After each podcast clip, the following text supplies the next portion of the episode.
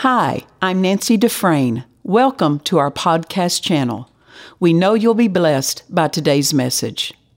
Father, we're so grateful tonight to come together to receive of the greatness of your plan for these services. Father, your plan for these services is great, simply because all you plan is greatness. And so, Father, we thank you for the greatness of that plan. We're here to cooperate with that, to receive of it, and uh, to carry it further.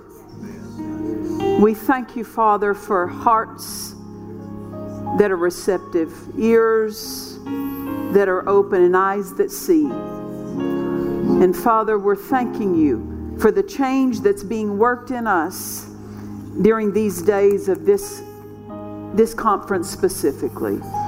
We are changed from glory to glory. Every service, Father, we're looking for change, that we come up in our thinking, come up in our understanding, come up in our believing. And we thank you for that change. And we purpose to not just be hearers of these words, but doers of them. And we give you thanks. And everybody said, Amen. Amen. Turn around and give four or five people around you a great big God bless you. Then you can be seated tonight.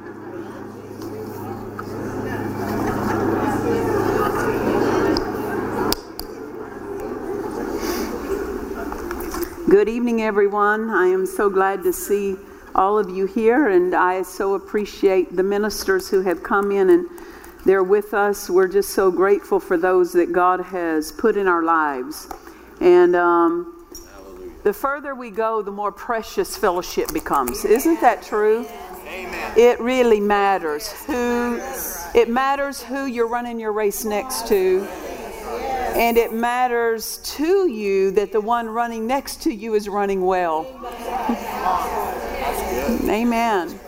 Because it's going to help you run well, and you don't want to you don't want to bring anything but good running to those you're running with, right?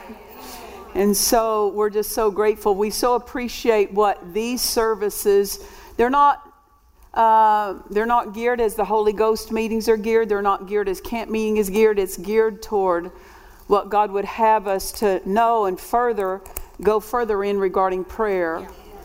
And uh, turn with me, if you would, to Luke chapter eleven. Luke chapter eleven. And we'll start there tonight. Um, he, he basically gave me this outline several days ago, and I thought it was very interesting because it was back to the basics. Amen. Back to the basics. Amen. That's good. Amen. Um, you know, it's the basic and the fundamental truths yeah. that are the most needful, and what we absolutely most often slip up on yeah. is the basics. Yeah. Yeah. Come on. Yeah. And anytime you find a um, world-class sports teams, uh-huh. and they're both excellent, or they wouldn't be world class. But somebody somebody wins. Somebody loses. Even at a world class level. And uh, the reason is is that the winning team did the fundamentals better. Come on. And they they weren't just interested in the flashy plays. They were interested in the fundamentals that would just carry them all the way from the beginning to the end. And so thank God for, if I could say this, more spectacular spiritual things that may happen. But it's not the spectacular that's going to carry us through. It's the fundamentals, working them every day and having a life of it, and not being, uh, not being deterred if something doesn't look spectacular. Because uh, really, success is locked up in our habits. Yes. And in the habits of the fundamentals. Yes. Amen. Amen. You know, um, I was a piano performance major in college. And of course, you spend hours practicing. But you never, never, never started playing your assigned works without right. doing your yeah. technique skills. Right. Right. The scales, the arpeggios. You never performed those Right, right, right. You never went out and performed scales. Right, right. You never competed with arpeggios. But they helped you with what you did perform. Those were the fundamentals that made the the performance side work. Yes. Amen. And it's the same thing in spiritual things. There's fundamentals. Right. And we don't want to lose skill. And every day when I started practicing, I didn't I didn't practice the pieces first that I was going to perform. I couldn't have, I could not have played them. Right. Until I went through my technique, because I had to get the muscles going, I had to get them warmed up, I had to get I had to get that touch going, I had to get that skill and that speed going so that I could even go and play the things that I was assigned. Yes, that's good. Amen. And uh, I could not I could not just decide on my own. Something would be Uh, lost in that practice time if I didn't start with the fundamentals. And so we never get so far in our spiritual development that the fundamentals become second place. They're always first place. They're always first place. And so Luke chapter eleven and verse one, it reads, "And it came to pass that as Jesus was praying in a certain place, when he ceased, one of his disciples said unto him, Lord, teach us to pray, as John also taught his disciples." Now listen to this. Jesus is praying, and he's his prayer life is a demonstration to them. Yes. Amen. Now these are men who grew up in the synagogue. They were Jewish men. They grew up hearing the prayers in the synagogue. Yeah. They were not foreign, for, prayer was not a foreign thing to them. Right. But when they heard Jesus pray, they go, that doesn't sound like anything we've been growing up with. And they no doubt knew how to pray based on what the synagogue taught them. But when they heard Jesus, they go, we need to be taught. He's He's moved into a place we haven't been taught about. He's moving into a fellowship, a way of talking to his Father that we don't experience. So they had the wisdom to say, teach us to do that. Because effective prayer that hits the mark is taught. That's right. Amen. That's good. Amen. You, are, you, no one will ever be as effective in their prayer life as they could be when they're untaught. Just taking their feelings to prayer, taking what they think about how to pray to prayer. I remember years ago, I was there was a lady that was close to me, and she was older. She was uh, well up into her seventies, and I was in my early twenties, and um, we we spent a lot of time together. And during the course of that, I started asking her about, have you ever have you ever been born again? And she says, I've got my own way of believing, Nancy. Don't go there with me. Wow. Well, that's fine, but will that way of believing arrive you at the right place? Very good. And so it's it's dangerous to have your own way, because your own way is not going to arrive you at his way. But too many times people almost approach prayer, I have my own way of praying, I have my own way of talking to my Father. Well, that's fine as long as it's a taught way. If it's if it's got knowledge behind it and it's got revelation behind it, because then you're assured of getting results. What we want to get away from is praying to pray. We want to we want to pray to bear fruit. We're not just praying to pray. We're praying to bear fruit. And to bear fruit, you got to be taught. And these disciples, even though they were Jewish men who had grown up hearing the prayers that went on in their synagogue and maybe in their own households, when they heard Jesus, they realized, we have never been taught this. And so they said, teach us to pray. Dad Hagin said, and I was reading the quote again recently, he said, the greatest thing anyone can learn in life is how to pray. Amen. Because if they know how to pray, no need goes unanswered. Wow. That's good. That's good, Pastor. Amen. Amen. Hallelujah. Amen. Now go with me, if you would, to John seventeen. This is a verse that has been standing out so much to me, and God keeps showing it to me in different settings, so to speak, from different directions. But John chapter seventeen. The seventeenth chapter of John is simply this: Jesus praying. Yeah. So if you want to know what his prayer life sounded like, the whole chapter of John seventeen is a prayer that he prayed before his exit. Right. And I want to read just real quickly what it says in John chapter seventeen, verse eight, just the first few phrases. John seventeen and verse eight. So Jesus is praying to the Father, talking to him, and he said, "For I have given unto them the words which thou gavest me, and they have received them." Think of this. I have given unto them the words. Mm-hmm. I've given a, the, the best thing Jesus could give us besides himself is words. Amen. Amen. Why? Because words teach us how to think. Words teach us how to talk. And he said, I have given unto them the words. Not just any words, but the words you gave me, Father. So remember what Jesus said through the course of his earthly ministry.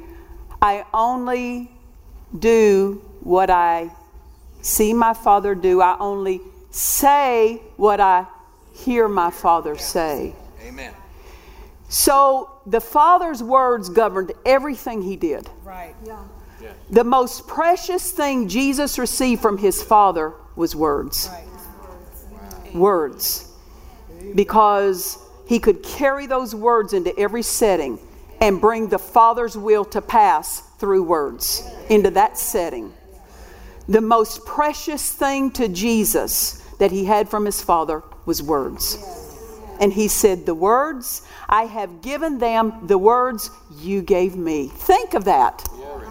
The words you gave me, I've given to them. Hallelujah. Meaning this, how did Jesus accomplish what he accomplished? With words. Miracles worked with words. Healings worked with words. Demons cast out with words. The dead raised with words. The same words that did those works he gave to us. Amen. Meaning this, we should be producing the same thing that he produced because we had the same yes. words. Yes. That's, Amen. What it means. Yeah. Yeah. But the key here is Jesus's part was, I have given unto them the words you gave unto me. That was his part. Yes. Now our part. And they received them. It matters that we receive the words. Yeah. And we don't just receive them for emergencies. That's right. That's right. We receive them for everyday life. Yeah. But not only that, we receive them for our prayer life. Uh-huh. Our prayer life needs the words that came from God. Right. Because then we're assured of God-like fruit. Right. Amen. Good. Amen. Amen. Amen. Hallelujah. So why would Jesus give us the same words God gave him? Mm-hmm. Is it enables us to get God's results. Yes. Yes. You can't get God's result without God's words. And so Jesus said, the words you gave me, I gave to them. Wow. Huge. Huge.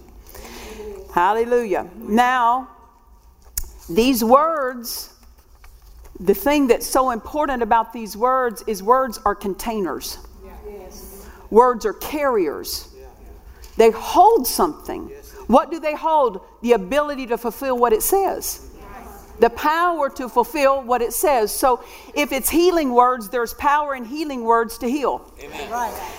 If it's uh, prosperity words, yeah. then there's power to prosper yes. in those prosperity yes. words. There's enough power in every word to fulfill that word. Right. Get that? There's enough power in every one of God's words Amen. To fulfill that word. Amen. So many times people are praying, God heal me, and he gave them healing words. Amen. And they're waiting for healing power to strike them, but the power's in the words. Receive the words, you receive the power. Amen. Yes, I know there is Holy Ghost power that comes upon, but there is an anointing on the Word of God. Right. Amen. And that anointing works what those words say. Yes. And it's up to us. God, Jesus gave them, but it's up to us to receive them. Amen. Amen. People say, well, I receive it. Well, that means it governs everything. It governs everything of your life. Yes. Amen. Amen. Amen. Praise the Lord. Praise the Lord. Amen. So words transport, mm-hmm. and they're carriers of power. Amen. They're not just audible, something audible. They contain something. They're containers. Yeah. As we speak and believe the words that he gave, power flows from those words and does the work. Yes. Yes. I so appreciate, I, I preached on this about in, in Mark eleven, in tar- starting in verse twelve, whenever they came across the fig tree that Jesus went to get figs off and there was nothing there. Mm-hmm. And he said, no man eat fruit of thee hereafter. Mm-hmm. He did not, after he said those words, stand there and watch to see, did that work? That's right. That's right. Wait, let's see if if something happens to the tree. Yeah. He laid those words on the tree and walked off. Why? Words are containers. He left what those words contained with that tree, what which is power. And it's working on that tree while he goes on and fulfills what his assignment is. This is where many people miss it. They speak healing words and they look and see if their body, did it work? Did it work? I don't know. Did it work? Lay the words on the power. Lay the lay the words on the body and then go on and resume living. And that goes back to what Jesus told the ten lepers. Go show yourself to the priest, and as they went, as they went, as they went, they were healed. Yes. Why? Because he gave them words, and those words right, right. were attached because they believed yeah. right. and did what he said, and those words worked on their bodies and cleansed them on the way to the priest.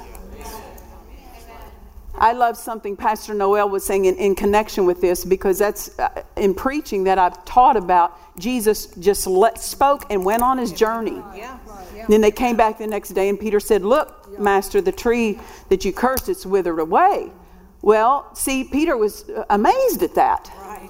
Yep. But Jesus wasn't, because he knew what words do. So yes. He knew deposit words, yeah. deposit words with the need, and let the words do the work, because they are containers of power. Yes. Very good.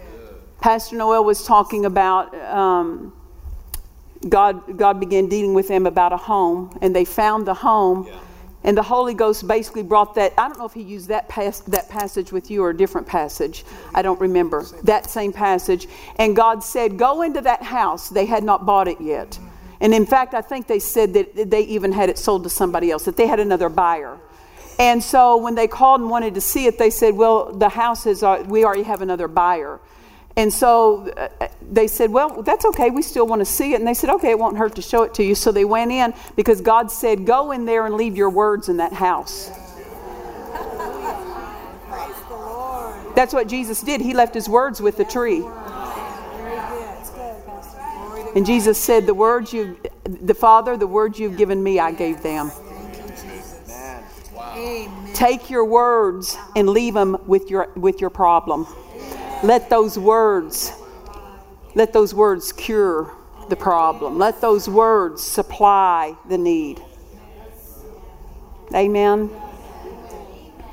Praise the Lord. Luke chapter five. Go with me and we'll see this further demonstrated. Luke chapter five in verse fifteen. I think it's especially important for our congregation to pay attention to this, because God told this congregation that for twenty twenty-one, it's a year of what? Say and see. Yes. Very good. We need to understand that our saying is containing something. Yes. Amen. Your words are not just some ethereal vapor somewhere that's floating. It, they are containers of substance. What's, it, it's not a substance that we see in this realm, but in the spirit realm, it's tangible. And it's visible. And I'm going to get to that in a minute. Luke chapter five verse fifteen says, "But so much the more went there a fame abroad of Jesus, and great multitudes came together to what? To hear." What are they hearing? Words. Yeah. Yes. Amen. See, many people just want to come to see miracles, but if you really want something, come for the words. Because if you get a miracle, thank God for a miracle, but once you got it, you got it. That's it. Yeah. But if you get words, you can produce miracle after miracle after miracle after miracle with those words. So it's so much more important that we understand and have words, because they can be spent anytime a need arises. Yeah. Very good. But so much the more went there a fame abroad of Jesus, and great multitudes came together to hear. To hear. They came to receive words, didn't they? Yes, yes, amen. How many times I saw with my husband when we would go to meetings, and my husband would announce on the last night of the meetings, "I'm going to lay hands on the sick," and that was invariably the biggest crowd. It's not always so easy to get them healed. We, he laid hands on them. He ministered to them. But why? They came for the healing, but they didn't come for the words in the previous service. So, good. Yes. Yep. So here it says this great multitude came together to hear. Yes. And to be healed by him of their infirmities. Mm-hmm. Why did they come to hear words? Because their healing was in the words. Yeah. Yes. Their healing was in the words. By receiving words, they received containers that they can kept, keep with them the rest of their life, and open up that container and pour it out on their need anytime. Amen. Amen. So when you receive words, you receive what the words contain. And what did God say? "I hasten to my word to" what? Perform it. Yes. God lives in his words. God lives in his words. His power is in his words. He lives in his words. His words are him. Yes. Amen. And when Jesus said, "I have given unto them the words that you gave to me." Huge, huge statement. Amen. You say, "Well, I know that. I'm word people." Oh, come on. I don't, there's always more to know about what these words that have been given to us, the place they hold, and how to think towards words. If we thought right towards words, another unlovely word would never come out. Oh, that's good. Come on. So we can't say, "Well, I'm word people. I know this." If any unlovely word ever comes out, you don't, we don't think right about words yet. That's good. Amen. Very good.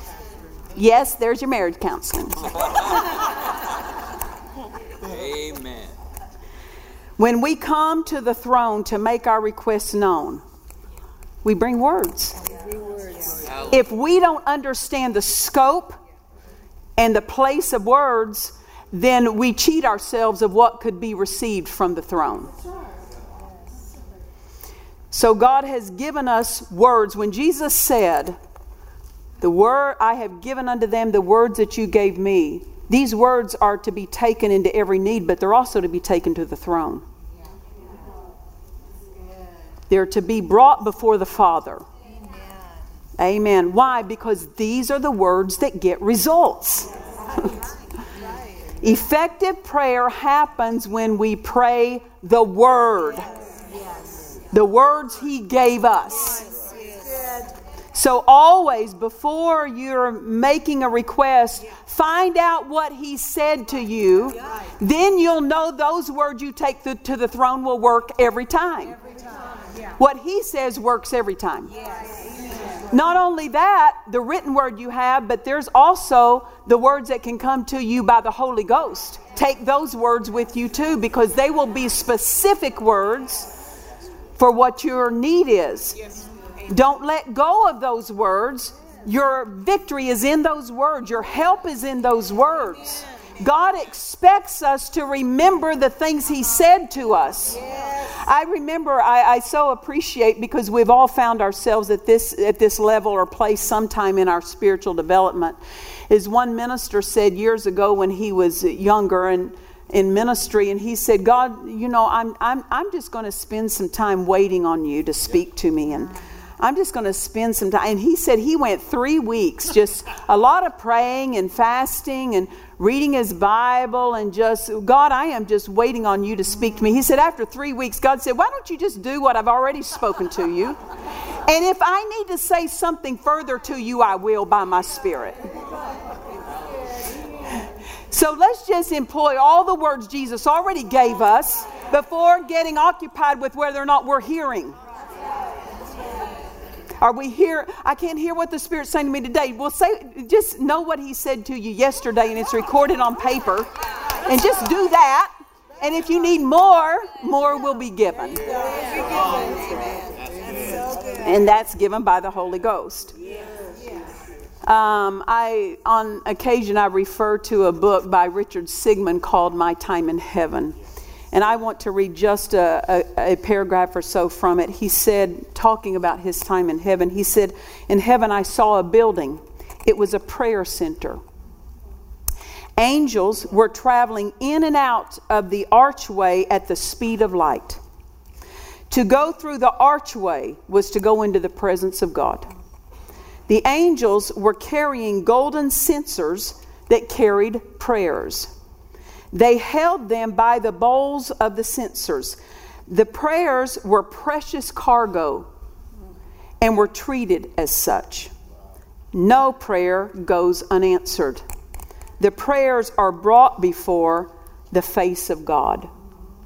What are those prayers? They're words. Yes. Now see, we think we're just speaking words that have no substance, but the angels in the spirit realm, they have substance, or they wouldn't be able to transport them. Right. Right.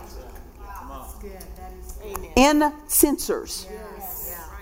So there's a substance to that. Why? So that when God, Jesus gave you words, He gave you substance. Right. Amen.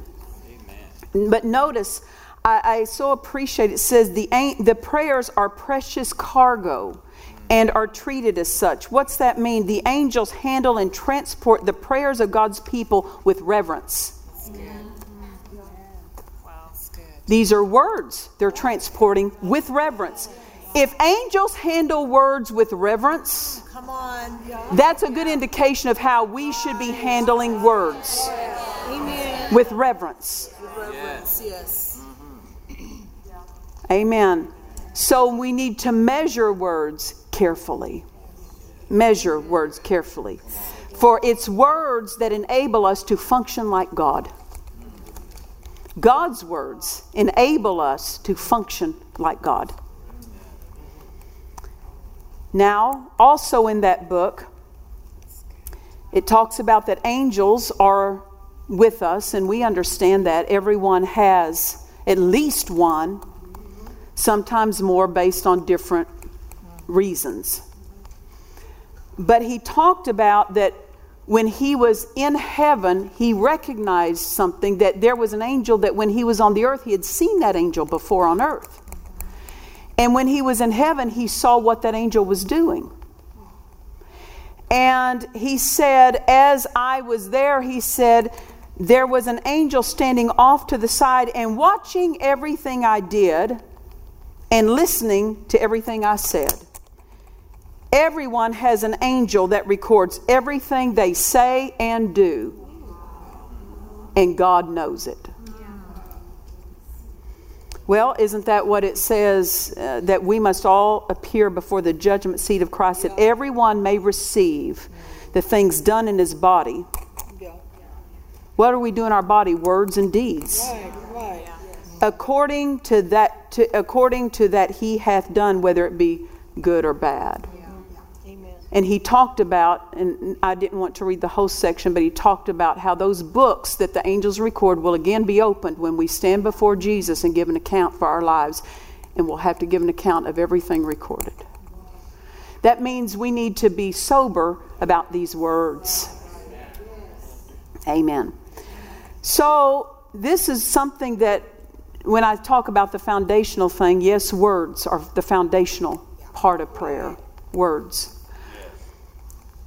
But another thing is how we handle words. That this is, I wrote these notes as the Holy Ghost gave them to me. So this is important to the Holy Ghost. Don't handle words lightly. When we're praying the word and in line with the words, those words come from God. And that needs to carry weight with us. These are these are the thoughts of God. His word is His thoughts, His ways of thinking, His ways of doing, His ways of moving. And these words need to carry weight with us. And then the way we present these words need to carry weight with us. These things, if we could say it, Uh, if we understood in the earth the most powerful mm, uh, display of power is nuclear yeah. energy, right? Yes. Right? You better be dressed right. Oh yeah. Oh, yeah. You get around that nuclear power, right. You better be dressed right, and you just don't act any way you want around that nuclear power. Right. you that because of the The ability it contains. They are very, whether they know it or not, they're reverent toward that nuclear power. And I don't mean in a holy way. I mean in a weighty way. They know. You mishandle this. They're not, oh, oops, slipped up. The whole training that so many of them would go through who are dealing with this nuclear power is simply how to handle it. Right. Yes. Yes. How to handle it. Good. Who can who can touch certain things and activate and all kinds of things. Right. Let me just say this. Nuclear power is nothing but a firecracker compared to God's. That's right. Yes. That's good. Yes. That's right. That's real good. That means this. As they with reverence have a healthy respect for nuclear power, how much more so? A healthy respect for God's power that is contained in words. That's good. That's good. They're containers. Just like there's cont- there's containers that hold that all kinds of man-made power. How much more so? These words are containers. And uh, I'm thanking God for us getting to revisit that. Yes. Amen. Amen. That when we take these words that these are words that God created universe with, and He gave them to Jesus. Jesus gave them to us.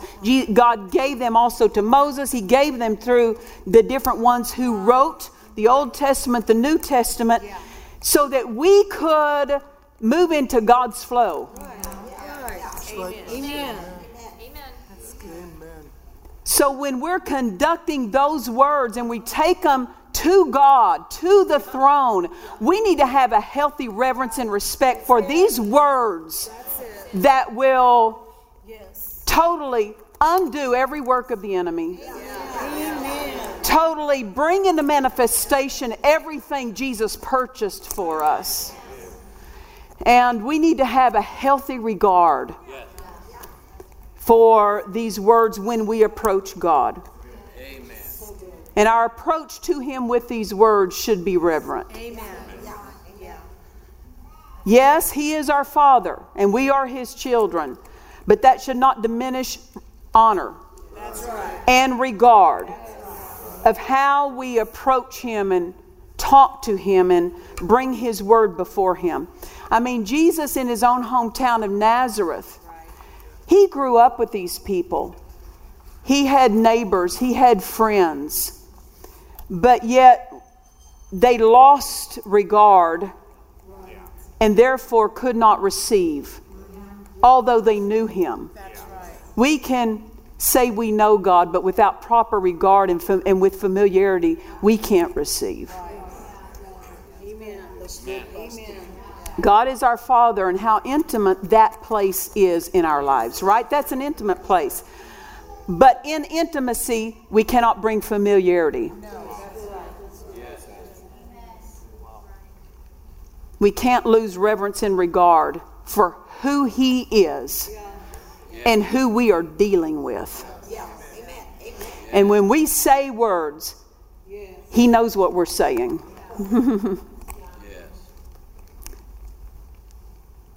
I had a very personal exchange with my parents, with my dad, with my mother. They were precious in my life. And we had very personal exchanges. But even in those exchanges, I never lost the revelation that they're still my parent. And I didn't just say anything I wanted to this one I had a very personal exchange with. I didn't, I mean, I'm I'm amazed by what some kids say to parents and what some parents let their kids get by with.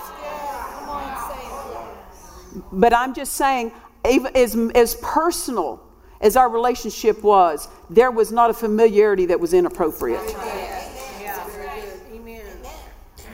You didn't go out and tell household business to neighbors. You, my, my mother would teach us what goes on in this household stays in this household. You don't go tell your friend. And now today we have people on social media just posting everything.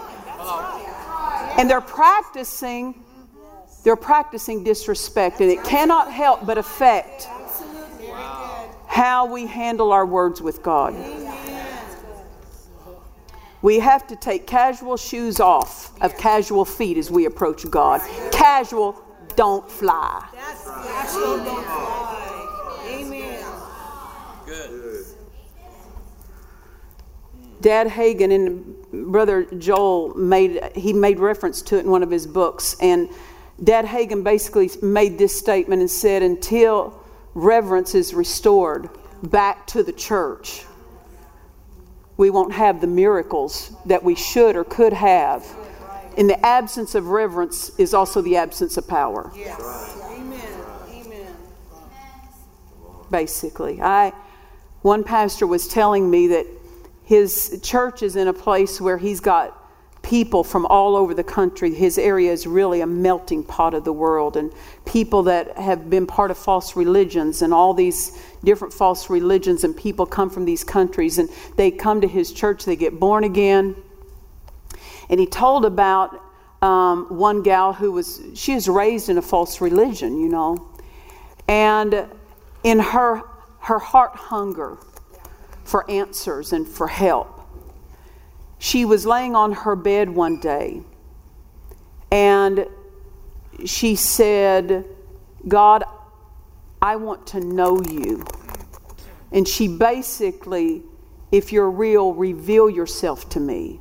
And you've heard, you've heard in some of these false religions how many times Jesus would appear, because the, the thread that had run through their family and their history for so long was embedded in false religion, and they needed something more than what mainly a lot of Americans may need, so so far as that goes.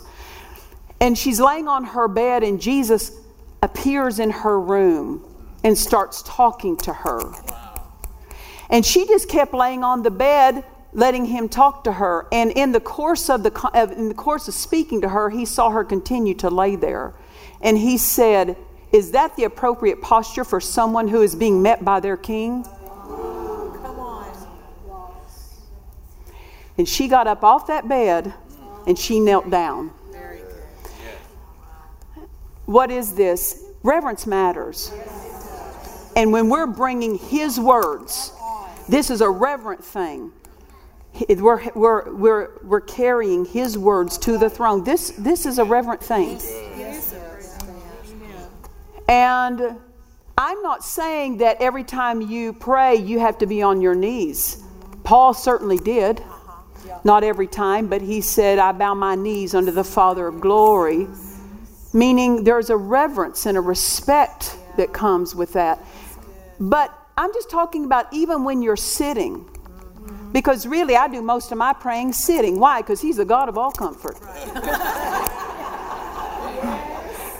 And if I'm not very comfortable, my mind is on the discomfort instead of on him. Right? He is the God. He's a comfortable God. He's the God of all comfort. But even when I'm sitting, I sit with circumspect. I don't just casually lay back and throw a leg over a, an arm of the chair and just sit there and drink something and be. There's, there's a, there's, even when I'm sitting, it's we're circumspect. I'm, There's a posture. And, and don't misunderstand me. Religion tried to get God to bless them by how they held their body. I'm not talking about that. I'm talking about uh, when, when we're reverent on the inside. It's going to affect how we hold our body. Right? Yes, you can be sitting. Yes, you can be in a car. I mean, they were filled with the Holy Ghost as they were sitting in the upper room. And I have no doubt that God was allowing that to happen while they were sitting to break down the religious idea that God would be, God would bless you based on your posture. Right, right, right. But we're not trying to get God to bless us based on our posture, but still when we're reverent, yes, yes, yes. There's a way that we handle ourselves. That's right. Amen. So as we approach God in reverence, so now we've talked about pow- the honor and the power of words. Of course, certainly we've not explored it all, but just referring to it.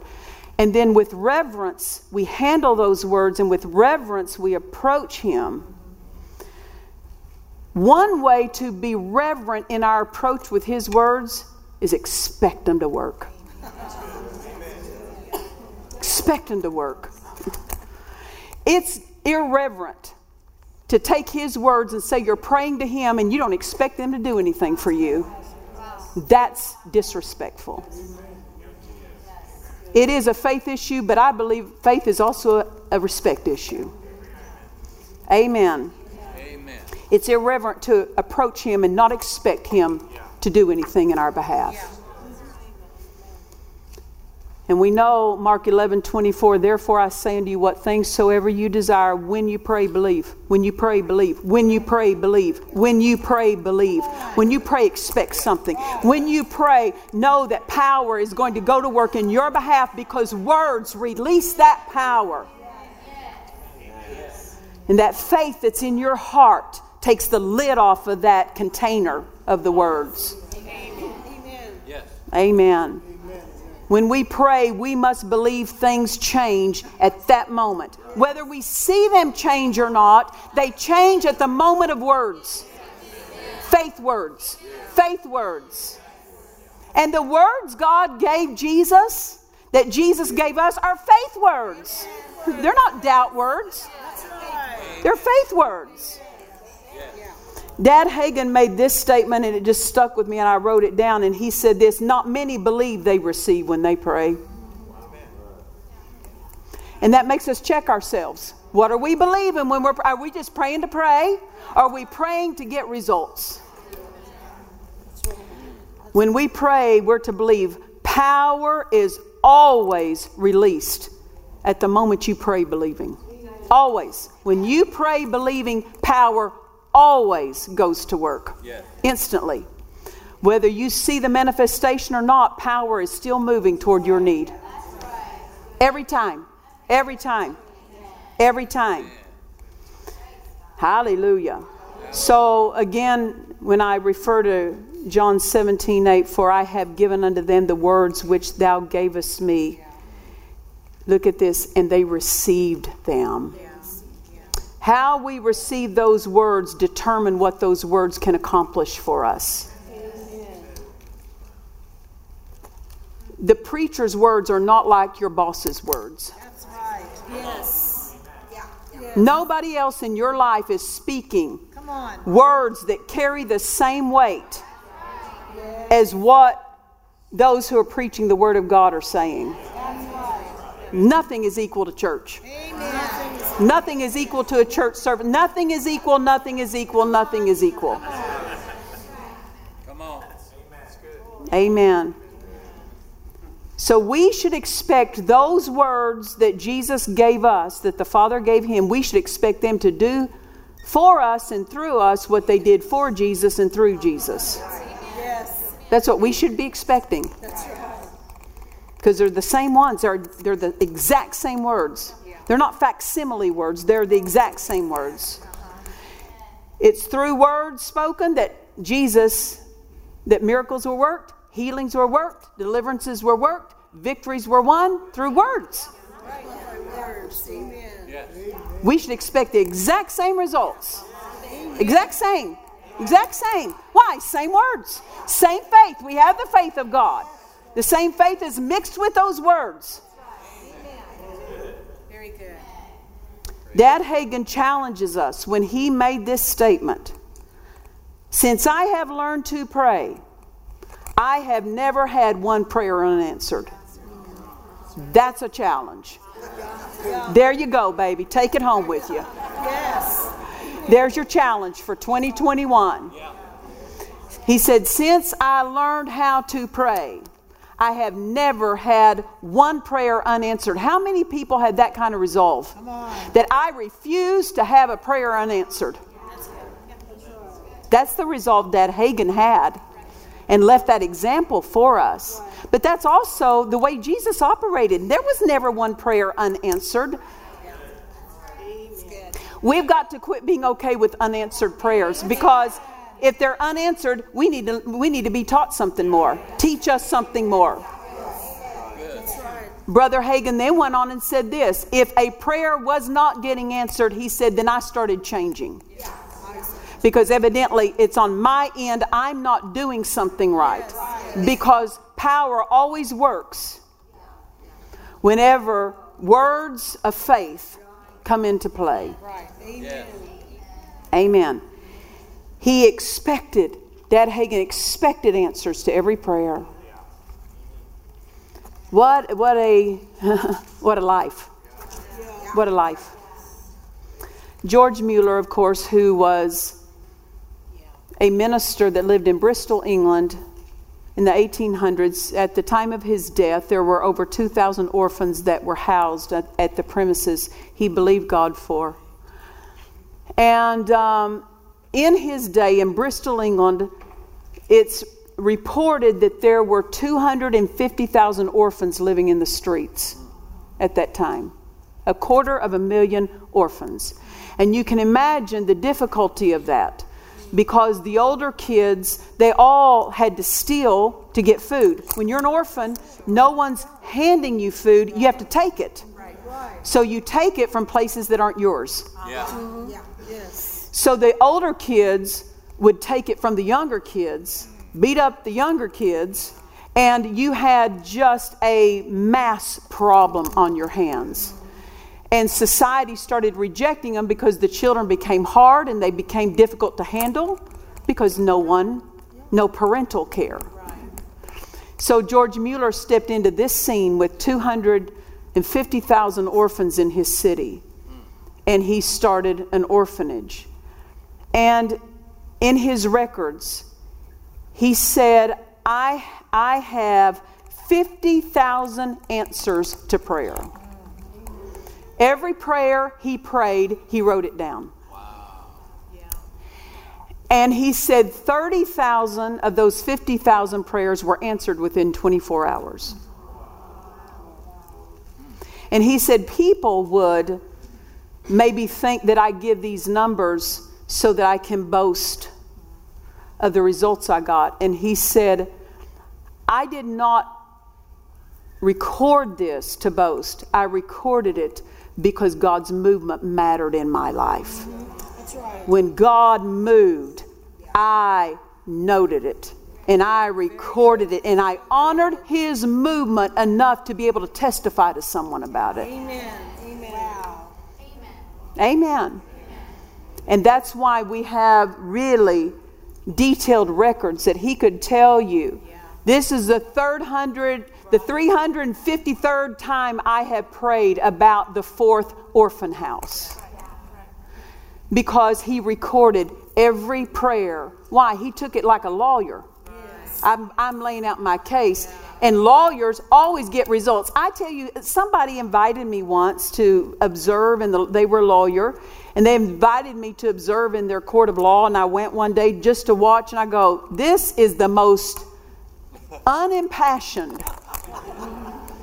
They just got up with these boring numbers, and they just read it like, Mary had a little lamb, fleece white as snow, and everywhere. I mean, it was as it was void of passion. Uh-huh. It was void of any kind of drama. Right. But there was a ruling. Oh yeah. Yeah, yeah. Mm-hmm. At the end of this very boring, unspectacular display of knowledge, there was a ruling. Somebody won and somebody lost. Right. Right. Yeah. Yeah. That's good. George Müller approached it almost that way, and not. I'm talking about. Boring and unimpassioned. I'm talking about like a lawyer. This is based on facts of the word, truth of the word. I present the truth, I get results. Yes, so good. Yes. And I saw something that day. The law, it's not the most dramatic lawyer that won. It's not the most dramatic prayers that win. Right. Yeah. Yeah. Yeah. Yeah. Amen. Amen. It's ones based on knowledge, based on the law of the Lord. Right. Amen? Based on the law of faith, the law of the word. So I would encourage you in twenty twenty-one, especially to our congregation, a year of say and see, write down what are you saying and what are you seeing. That's good. That's good. Because if you're not seeing anything, go back to what are you saying. And you might, if you don't record what you say, you don't even know if you're going to see it or not. And how many times people forget what they prayed. You want to know why? Because they weren't reverent right. Yes. That's with it. Words. That's it. Yeah. Come on. They weren't reverent Amen. With words. Wow. That's good. If it's worth taking to the Father, it's worth you remembering. Oh, yes. Yes. Yes. Not just Him remembering, you remembering. Isaiah sixty-two. Yeah. Isaiah sixty-two, verse six. Isaiah sixty-two, verse six.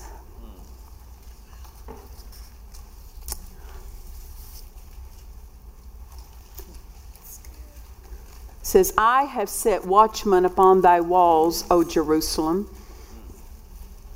which shall never hold their peace day nor night.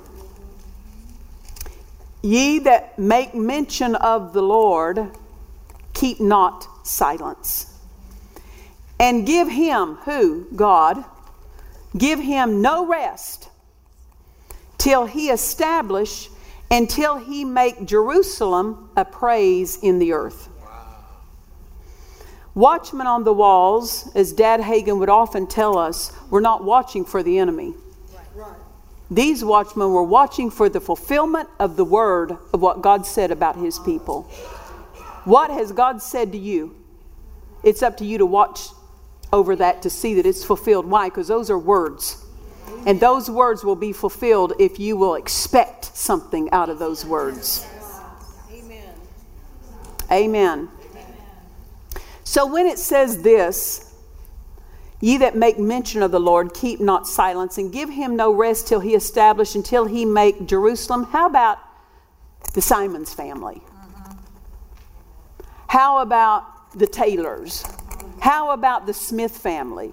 Till he makes them a place of praise in the earth. Yeah. How about until he makes World Harvest Church? Uh-huh. Till he makes H two O a place of praise in the earth. Yeah. That's good.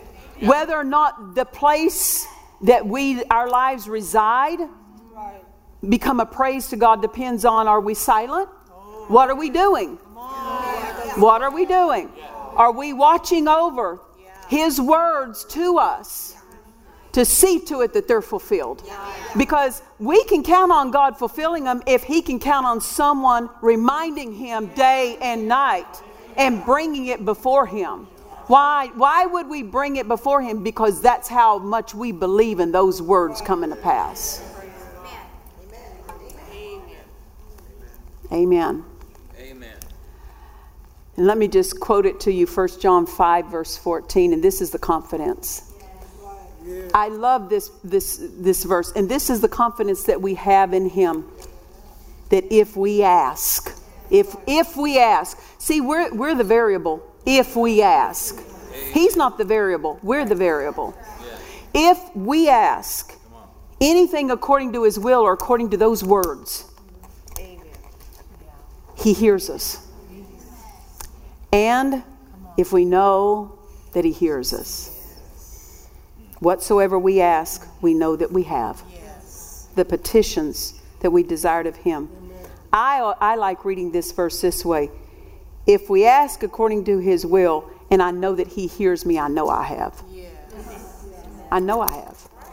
I don't have it because I saw it. I have it because I know it. Yeah. Amen. Yeah. I know it in here. I know it based on what words I took to him.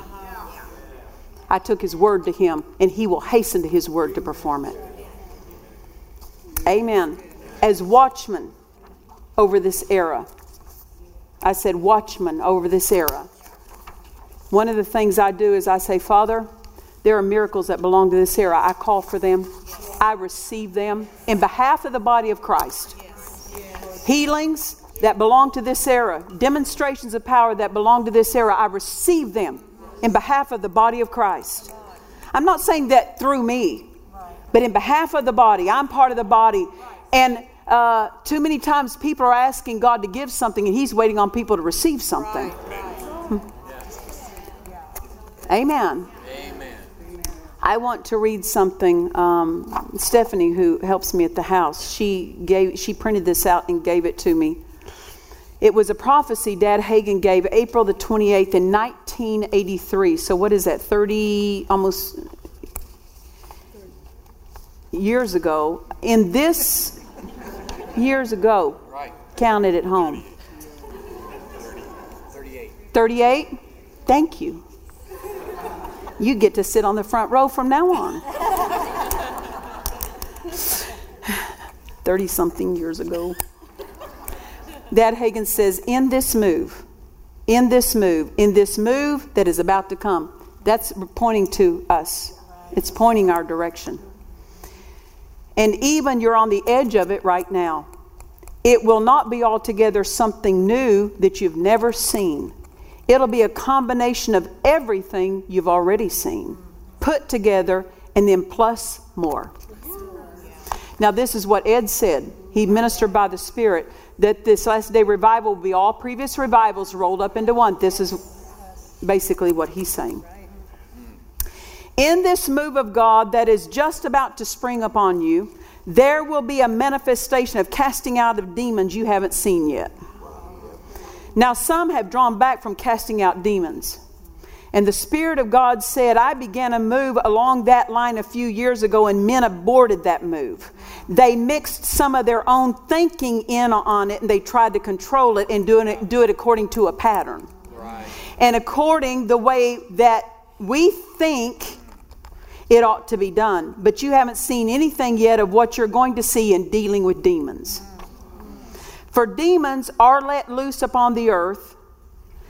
They're going, they're going about as never before.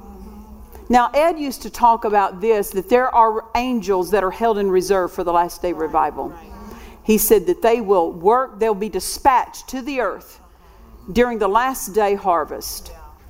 That their assignment is for the last day harvest. Well, if that be true, and I believe that's true, don't you think that the demons would be sure. the same way? Sure. Demons assigned right. to oppose that. And Dad Hagin is giving the idea for demons are let loose upon the earth. They're going about as never before. So the, that means there's more of them. Yeah. Working as never before. Because they know their time is short. And so in this multiplication, this advance of demon activity, there will be the activity of the Holy Ghost. Demons that have harassed men, demons that have held ministries in check will leave. And you have not seen yet what you will see in this area of dealing with demons, casting out demons, exercising authority over demons. And we're about to step into it. Like you'd step through a door into another room. Yes. Secondly, says the Spirit of God, You have not seen the revival of divine healing that you're about to see. Oh yes, you saw those that I raised up. You've seen men and women mightily used of my spirit. I sent them forth as a pilot program to try to train you. But many just looked at the men and lifted them up. And some of them were lifted up in pride, and the anointing left them. And some became money-minded and lost the anointing. But there will arise a group in this day that's a brand new breed. They'll not be greedy, a filthy lucre. They'll not be wanting to attract attention unto themselves. They would care less whether God uses them. They'd, they would rather God use someone else. And God will not just use ministers. He will use laymen. Amen. And there will be a, a revival of divine healing such as you have not seen in your lifetime or read about or even heard about, says the Lord. And a revival, this is the third thing. The first was demons. The next was a revival with healing. This third thing, he said there will be a revival of the supernatural in this last day. Not only the supernatural in casting out devils. Not only the supernatural in healing the sick. Not only the supernatural in speaking with other tongues. But the supernatural in the realm of the seen realm. Men will see the glory of God. A cloud will hang over certain congregations. Even the church building for days at a time. And everybody that passes by, sinner and saint alike, will say, well, what in the world is that? I've never seen anything like that. And there will be in other places the fire of the Spirit. Oh yes, in the spirit realm, some of us have seen that. In the spirit realm, we've been conscious of the fire of God. But the fire will actually come in a manifestation. And there will be people, sinners as well as saints, that will see fire over the heads of the people. There will be people driving down the street or down the highway, and they'll see fire on top of buildings. They'll come and say, what does all this mean? But you see, the Lord will use signs of His presence to bring people in in the last days, into the fullness of His Spirit and into full salvation. And signs, signs, what kind of signs? Now he says the fourth thing. Miraculous things in the realm of the Spirit. And then they'll be manifested in the realm of the physical. And the glory of God will fall. And the power of God will be in manifestation. And men will, and women too, will even be transported like Philip was and found in another place. And great, great, great shall be the reward thereof. For the Lord God is the same God today as He was yesterday. His power has not diminished. And His name is still the same. Today He can make the iron axe head to float. Today He can divide the river just for two men to cross over to the other side. Today He can feed five thousand with a little boy's lunch. He is the miracle working God. Brag on Him. Lift Him up. Draw attention to Him. Tell about how great He is. Get up in faith. And tell what great things He's going to do. So He's saying, announce it before you see it. That's what He's saying. That's what Maria Woodworth-Etter would do. It's recorded in her book that she went to Denver, Uh, Denver, Colorado, and she held a meeting in the convention center there. It seated about ten thousand people. The first night there were eighteen people in a in a in a building of ten thousand, and she preached. And then at the end of it, she declared, "The sick will be healed this week. The blind will see. The lame will walk. Cancers will be healed. Tuberculosis will be healed." And by the end of the week, the place you couldn't hold all the people. Why? Because she did what He said here. She got up in faith and she said what God was going to do. So He says, get up in faith and tell what great things He's going to do. And He'll move and keep His word with you. Listen to that. Why? If we honor His word, if we reverence that word and expect that word, it's always met with His side. And many shall be astonished. But the greatest miracle of all is that there will be so many fish caught in the net that the nets can't hold them. There won't be church houses enough to hold the people. For the purpose of it all is that you may be fishers of men. Quit fishing in your own bathtub. Yeah. There's not any fish in your own bathtub. Go out where the fish are and throw out the net. Not the hook, the net. A hook catches one at a time. Mm-hmm. A net is a, is a gully washer. And pull it in and bring them in, and the glory of the Lord shall shall shine, and the end time shall come, and you'll stand in the place of ministry that you've not stood in before. And you'll stand in the place that's been ordained for you from the foundation of the earth.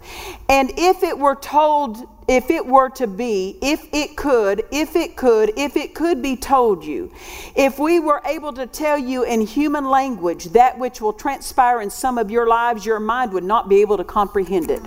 It would almost blow your mind. But you'll see it, you'll rejoice in it, and you'll be glad of it. It's just out there a little ways in front of you. Be faithful, be joyous, and rejoice in the Lord always, and He will bring it to pass. Many shall go and tell the story, and His great glory show. The power of God in manifestation shall be the gifts of the Spirit, the manifestation of His Spirit. Into full potential shall come the ministry gifts. Now, did we not hear Ed say that so many times? All the fivefold offices operating at full potential power. Into full potential shall come the ministry gifts. The apostle and prophet, the evangelist and pastor and teacher too, shall flow as one. One body in one spirit shall go forth to conquer, to do His deeds. And great shall be the reward thereof. And now let me give you a further word of wisdom and advice. Being conscious of a mighty move in your spirit, wanting and desiring to do the will of God, but don't try to do it yourself. Just learn to relax and flow with the Spirit. See, you have to learn to flow with the Spirit. You have to learn not to push and try to make things happen. Pastors, don't try to push. Just learn to relax and flow with the Spirit. Don't try to figure it out in your head. What does He want me to do? Just learn to relax and flow with the Spirit. It'll take care of itself. You don't have to worry. You see, moving into that place of ministry or whatever it is, whether it's full-time ministry or pulpit ministry or personal ministry or whatever your place is in the body of Christ, moving into that place is fueled by prayer. Fired by the Spirit and ignited with His glory. But you see, if there's no fuel, there's nothing to ignite. You see, it's like the furnace. There's a pilot light there that fires the thing. And then when the whole thing has become ignited, then the heat flows. Can you see what He's saying? Fueled by prayer, fired by the Spirit, ignited with His glory. If there's no fuel there, there's nothing to fire. If there's no fuel, there's nothing to fire. It's fueled by prayer. Amen.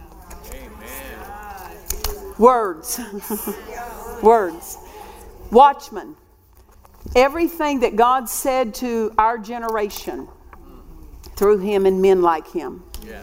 It's our privilege to take these to God and remind That's Him. Right. Yeah. Remind Him. Don't give Him any rest. Yes. Until He makes yes. us a place of praise in the earth. Yes. Amen. Amen. Hallelujah. Stand with me to your feet. Father, we thank You for Your word. Jesus,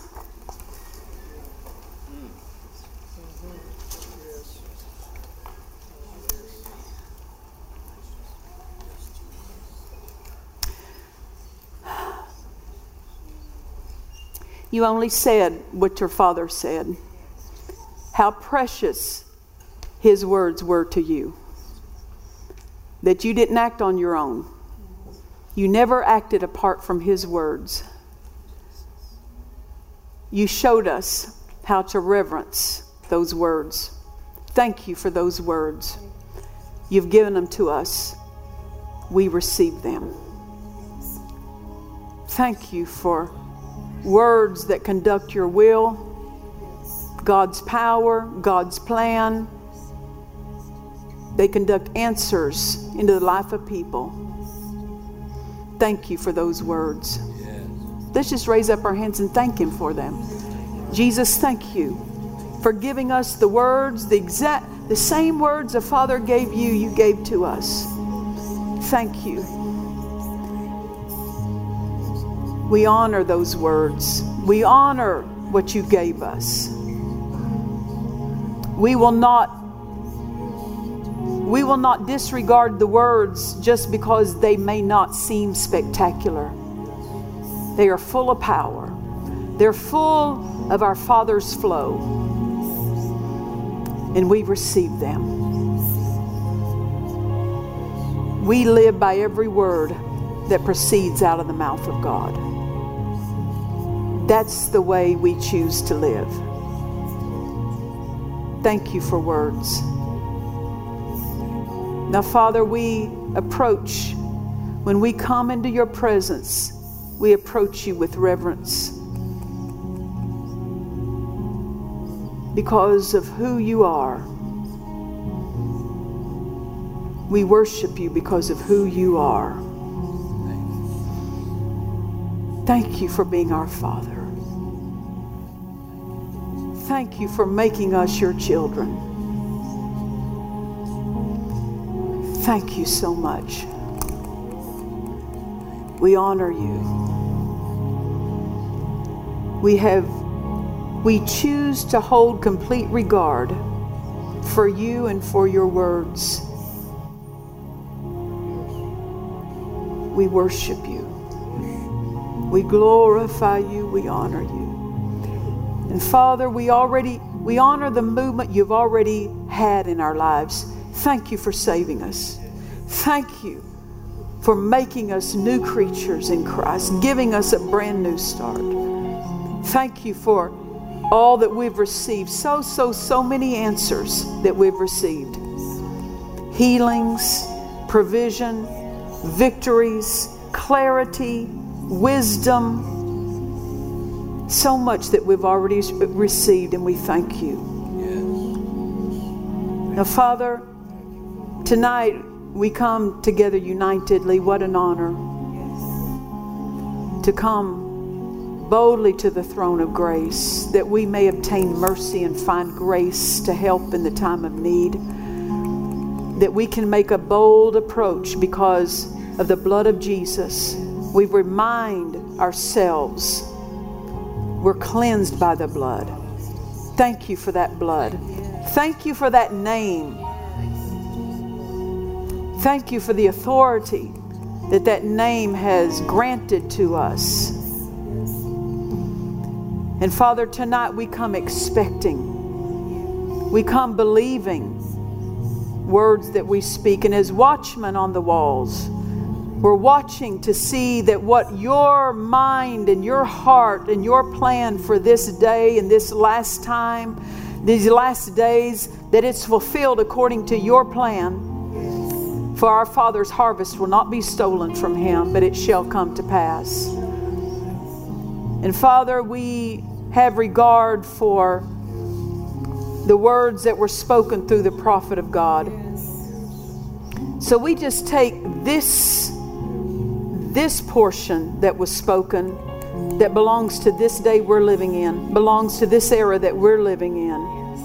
And we believe you for the manifestations of casting out of demons that this earth has never seen before.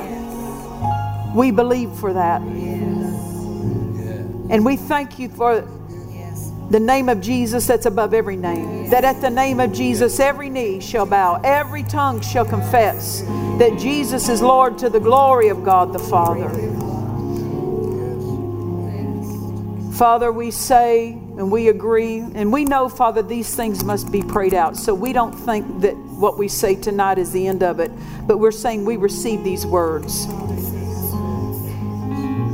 So we receive that this era, there will be the greatest healing flow that this world has ever, ever seen.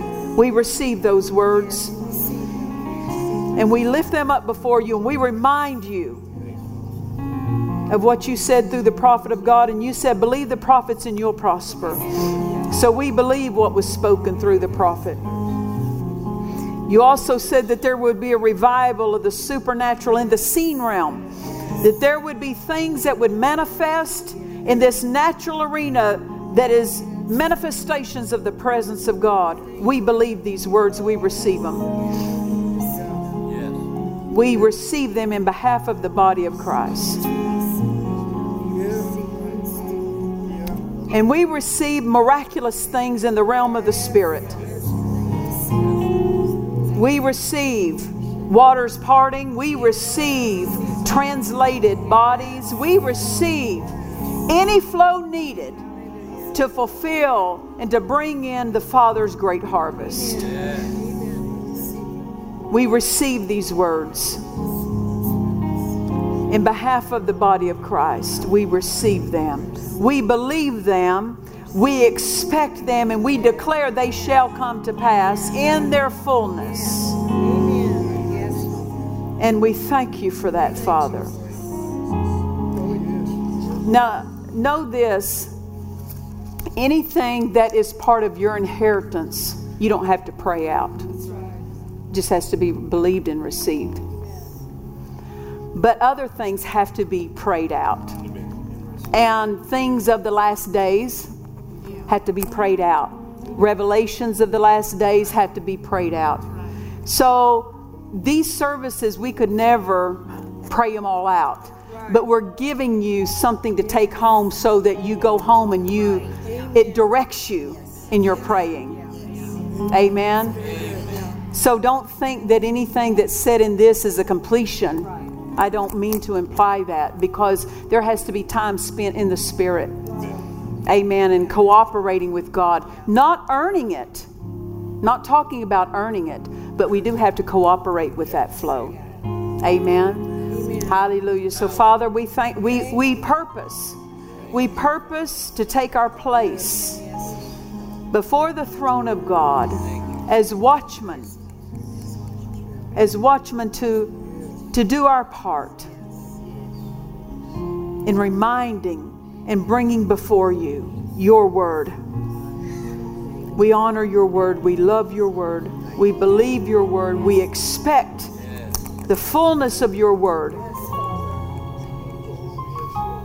And we thank you, Father, for it. We give you glory and honor, glory and honor. We praise you. Let me... Brother Philip or whoever, or somebody, let's sing something if you would. Is it on? We honor your word. We love your word. We honor your word. We love your word. We honor your word. Oh, it's precious unto us. We honor your word. You watch over your word to perform it, to perform it in the earth. Oh, we love your word. It is a light unto our path. We honor your word, Lord. Hold it close in our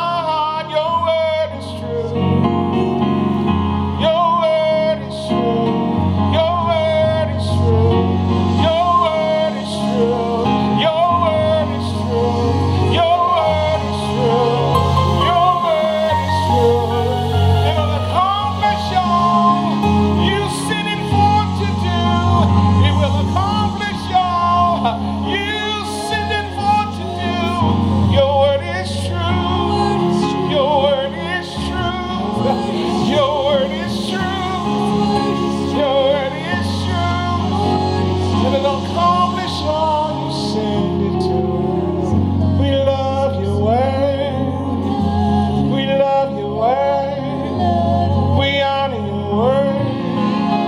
honor your word tonight, Lord. We honor the word.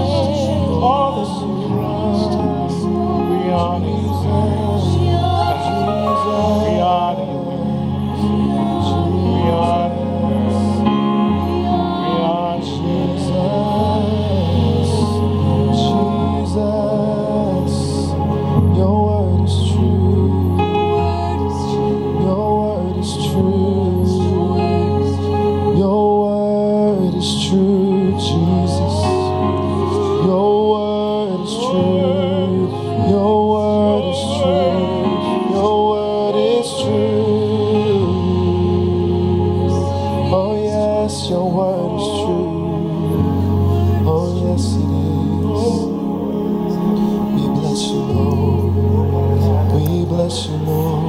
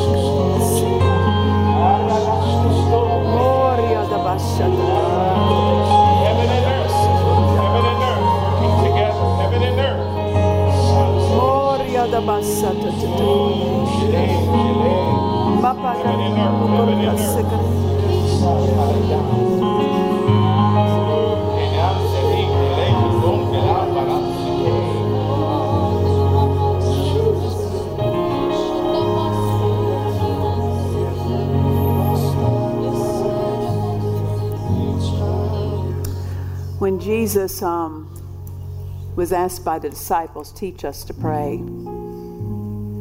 One of the things he said in the prayer that he gave them was, Father, your will be done on earth as it is in heaven. So that's what we pray. Father, your will for this era, yes, done on earth. Amen. The exact same way it's carried out in heaven. Amen. Let's just lift up our hands and pray a moment. The Holy Ghost. Father, your will. Your will be done in the earth as it is in heaven.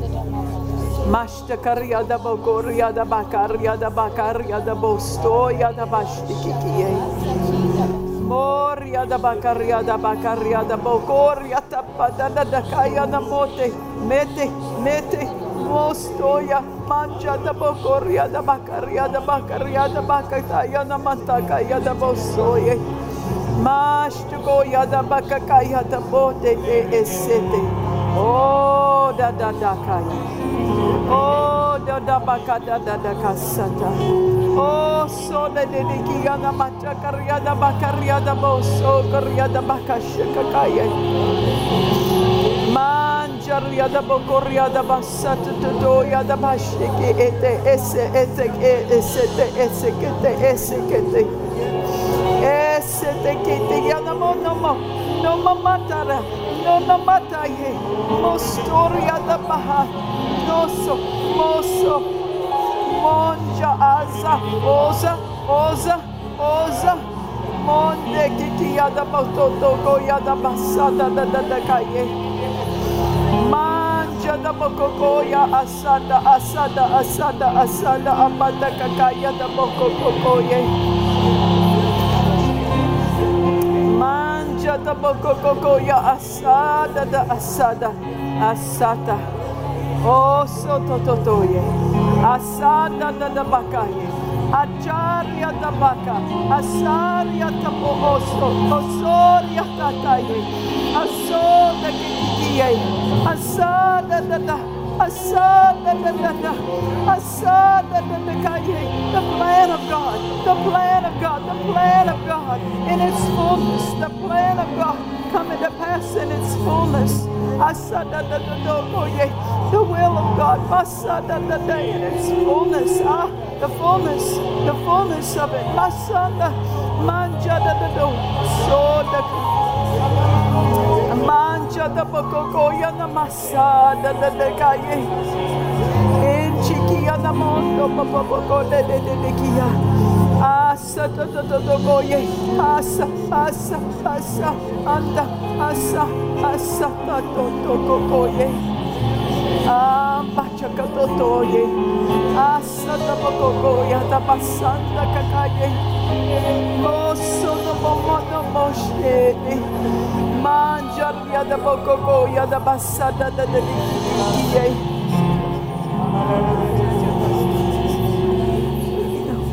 Hallelujah.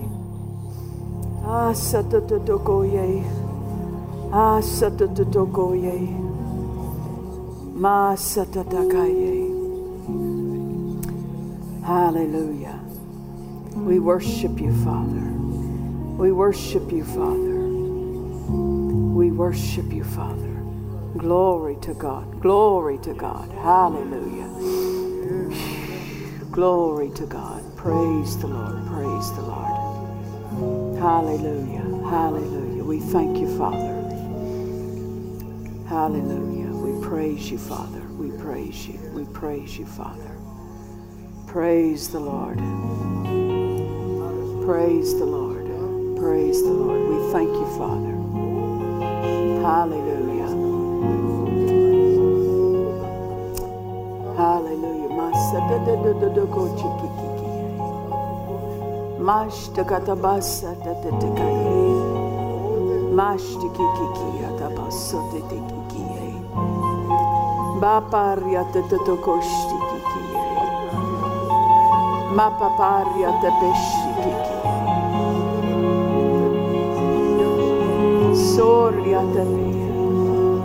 If you'll remember,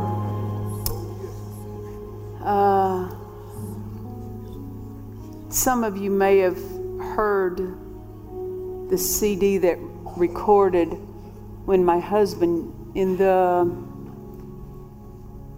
late seventies was at a church out here in California, and God uh, told him he was preaching at a midweek service, so there was only a portion of the congregation that was there. And God spoke to Ed, and I believe there was two hundred people there. And God spoke to Ed and said, I want the amount the pastor needs for the building to be received tonight. And Ed said to God, God, there's only two hundred people here. And I believe, what was it, one hundred thousand dollars they need, one hundred thousand dollars. They needed one hundred people to give one thousand dollars in the seventies. Now today that number sounds maybe different, but in the seventies that's significant. And so Ed was helping God and said, there's only two hundred here. And he said, don't you think it would be better if we waited till Sunday morning when there's more people here? It's not more people, it's power, right? If the anointing is there, that's the time to do it. If there's only two people, if the anointing makes up the difference, right? And I so love that he did that, because it it helps us feel at home of why we've done things, you know. And uh, Ed told the people what God said. And um, I'm telling this for a reason. I'll get to it in a minute. But he asked for one hundred people to raise their hand. And so Ed counted, and you've heard the story. He said ninety, ninety-one, ninety-two. And I mean, they did this in less than five minutes. It wasn't like an all-service pool. And Ed got up, and God told Ed, you tell the people that give tonight that I'm going to bless, the, that my winds are going to come out of the treasury and bless them. My winds are going to come out of my treasury and bless them. So Ed told him that, and then he counting ninety, ninety-one, ninety-two, ninety-three, ninety-four, ninety-five, around ninety-six. You start hearing it. It wasn't recorded with the church's equipment. They didn't have the re- uh, recording ability, but a lady brought, had the presence of mind to bring her own little portable tape player, and she recorded the service for her own benefit, but it was caught on that tape. And so he gets up ninety-six, ninety-seven, and you can hear, shh, tangibly, you can hear that go through the building. Yeah. Now, God said to my husband about six months before he went home to be with the Lord, if you will talk more about those angels that paid off your building, they'll do more of it. Yes. What come, what came up to me was that by talking more about that, God will do more of that. Yeah. Yeah. Because in that wave that Ed saw, was everything needed in the wave. Remember the vision he had? He told about the wave he saw the last for the last day era. And he saw not, as you would see seaweed and different things in a wave at the ocean. He said in this wave he saw buildings, he saw properties, he saw everything we needed to accomplish the last day revival.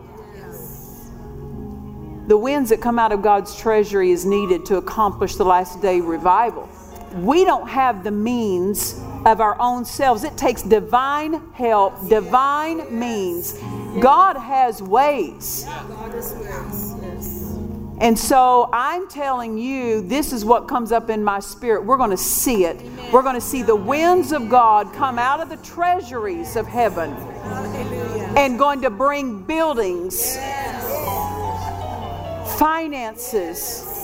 Hallelujah. We're going to see it. We're going to see it.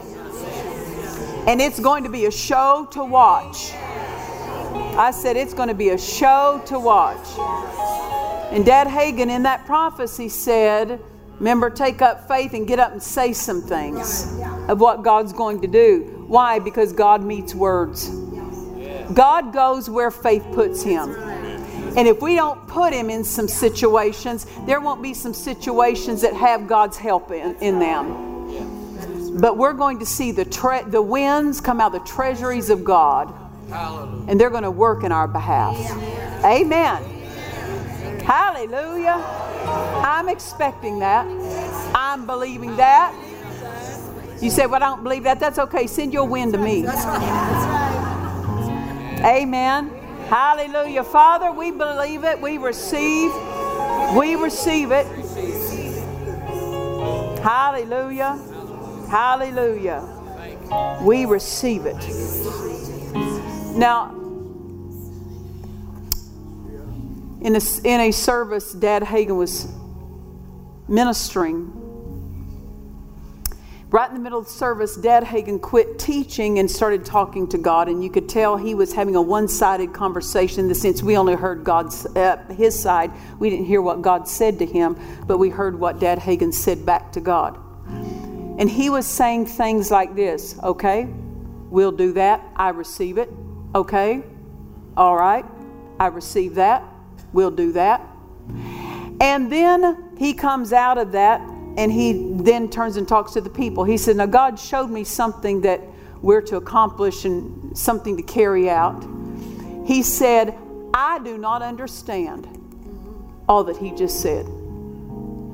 I don't know how it's going to be done, but he said, I don't have to understand it all. I just have to receive it. Yeah. Yeah. And he said, I did not receive it with my mind because I still don't understand it. But he says, I received it with my spirit. Yeah. This is so, so important yeah. Yeah.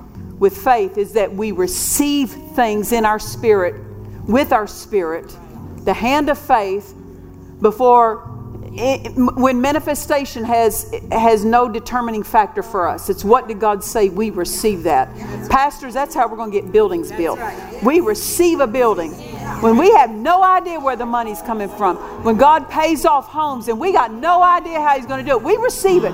We receive it. We receive it. We receive it. But to receive the manifestation, we also have to receive how the Spirit will lead. Right. The Spirit will lead us certain ways. And in following those leadings, he'll bring us into the manifestation of what we, we say we receive. But so much of the time, people are waiting for God to give them something, and he's waiting on them to receive it. How do you receive it? You say, I receive it. I receive it. I receive it. I receive it. I receive it. Hallelujah. I receive the winds of God. I receive. I receive the buildings that we need. I receive the properties that belong to us. I receive the supply. And w- remember what Dad Hagin said? Relax and don't try to make it happen. Why? We don't have to try because we trust. We trust. He, we trust that the Holy Ghost is leading us and bringing us into it. Amen. Well, are you helped tonight? We trust you've enjoyed this message. Visit us at Dufresne Ministries dot org to learn of our upcoming meetings, share your testimony, become a partner, or visit our online store. This program has been made possible by the friends and partners of Dufresne Ministries.